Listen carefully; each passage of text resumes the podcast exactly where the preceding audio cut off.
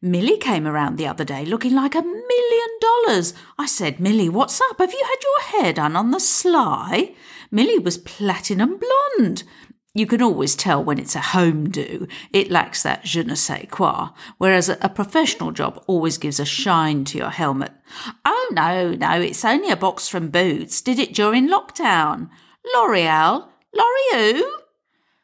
Oh, I looked her over. Millie was all made up, red leather basque, skin tight jeans, gothic eyeliner, a cross between Bet Lynch and Count Dracula, but sexy as hell. I said, Millie, love, where do you think you're going? I'm having a night out, Millie said, flashing a bottle of Prosecco under my nose. It's only a meeting with Mr. Grimes, Millie. Make the most of it, girl. Never know when the old mop top will lock us in again, what with this new variant going around. Poor old Grimes will have a heart attack looking at you dressed like that. Not bad for a bird pushing sixty, eh? Millie checked her inventory in the hallway mirror. I had to admit Millie's assets were all intact. I'm looking forward to shaking up the cobwebs. When's the last time we had a good night out? Night out, Millie? It's the Gravekeeper's Lodge, not the Ministry of Sound. You're not wrong, Lizzie. She did have a point. It would be good to get out, even for a sly gathering at the Gravekeeper's Lodge. I glanced at my own reflection. My hair was down around my shoulders with grey streaks running through. I had these mad lockdown eyes. Back in the 1600s, I might have been burned at the stake. Sheba appeared out of nowhere, curling around my ankles. She let out an accusing yowl. How could I even think of going out and leaving her home alone? Feel guilty leaving Sheba on her own. She's got used to me being around 24 7. Take her with us then. Not wise. What if Eloise has turned into a mouse? With Sheba around, it could get ugly. I brushed my hair in the hall mirror. Millie and I were such opposites, whereas I sloped about all day in my ancient sweatshirt and trusty leggings. Millie was like the Princess of Toddlington, always pristine and up to snuff with her hair and makeup, but cross her path once too often and she'd swear at you like bedlam. Your hair is so boring, muss it up a bit.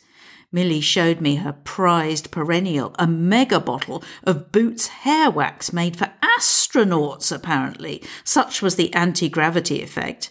Millie dug her fingers into that waxy substance and began rubbing it into my skull with her sharp, long fingernails.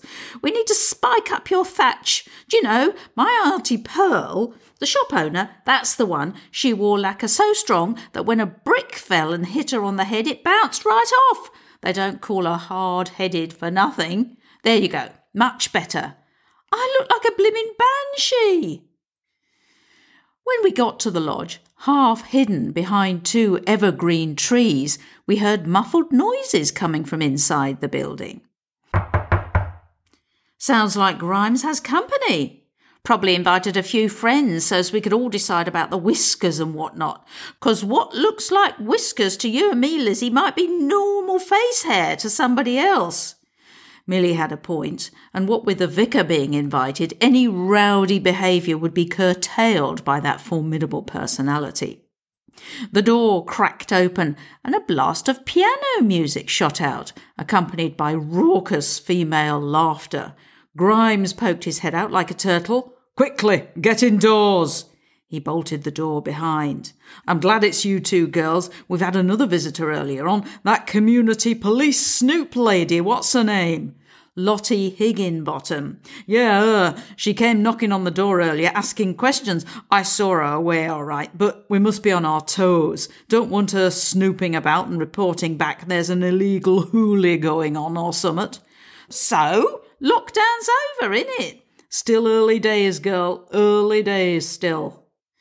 Over in the corner, we saw a mysterious gent in a red jacket knocking out a lively tune on the piano. His back was stiff as a rod, and when he turned about, I saw a faded uniform with gold braided shoulders and medals from upper to lower deck. He had the look of a high ranking officer. A woman was perched next to him on the stool, bird like creature, very bizarre. On seeing us, the gentleman stood to attention. Grimes made the introductions. Colonel, meet Lizzie and Millie, both long standing Con Club members. Ladies, meet the Colonel, a Con Club veteran. The Colonel clicked his heels together and bowed. Delighted to make your acquaintance, dear ladies. He turned to the wisp of a woman peering at us from her perch next to the piano. May I introduce to you my dear Lady Valerie, known fondly to myself as the Trollop. Hello, pleased to meet you. The trollop wore a silky gown with ropes of pearls dropping onto her skinny bosom. Her scrawny arms were bedecked with bracelets that jangled when she moved. Both the colonel and his trollop looked about ninety years old, if not more. Inside the lodge, candles were lit in all directions, and two upside down crates held plates of cheeses and some wine, to which Millie added her bottle of Prosecco. Have a seat, ladies. Millie and I sat down on the settee as before, but this time Grimes had covered it with a heavy velvet throw, making it more decent to sit on. Grimes looked at his watch. Now then, MacDoodle will be here any moment with Eloise in tow, so here's the plan. Grimes explained that the colonel and his lady were there to witness proceedings and provide further evidence of dark doings with DNA if needed. The bait was the assortment of cheeses from Charlie's cheese shop on the high street, donated by Charlie himself, all different varieties, from Somerset to Dorset, and a range of camemberts too, from France. Grimes started laying the cheeses out on the plates. I reckon she'll head straight for the camembert, being as she's from that region. Mice always stick to their turf, in my experience. At first knock, we'll be in position, and when the time comes, I shall raise my stick and give the signal like so. The colonel produced a short gold topped stick from his waistband. To demonstrate, he raised the baton and brought it down sharpish. Now then, uh, here's how to get to the bottom of these shenanigans. If she heads straight for the cheese, the chances are she's compromised. And if she hangs about like, then we have a fair idea as to whether she's okay like. Isn't that so, Colonel? Precisely. A knock came on the door. The Colonel stood in the centre of the lodge with his baton raised. Now then, everyone, hold position.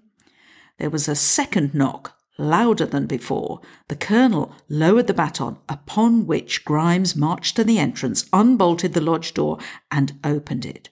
What we saw next frightened the daylights out of Millie and I. Lottie, her nose twitching, dashed across the room in her pride go chair. She leaned in and devoured each and every one of those cheeses, beginning with the Dorset cheddar. Poor Millie passed out on the settee. Put the kettle on, Mr. Grimes. She'll need a strong cup of tea. And a shot of brandy. Go on then.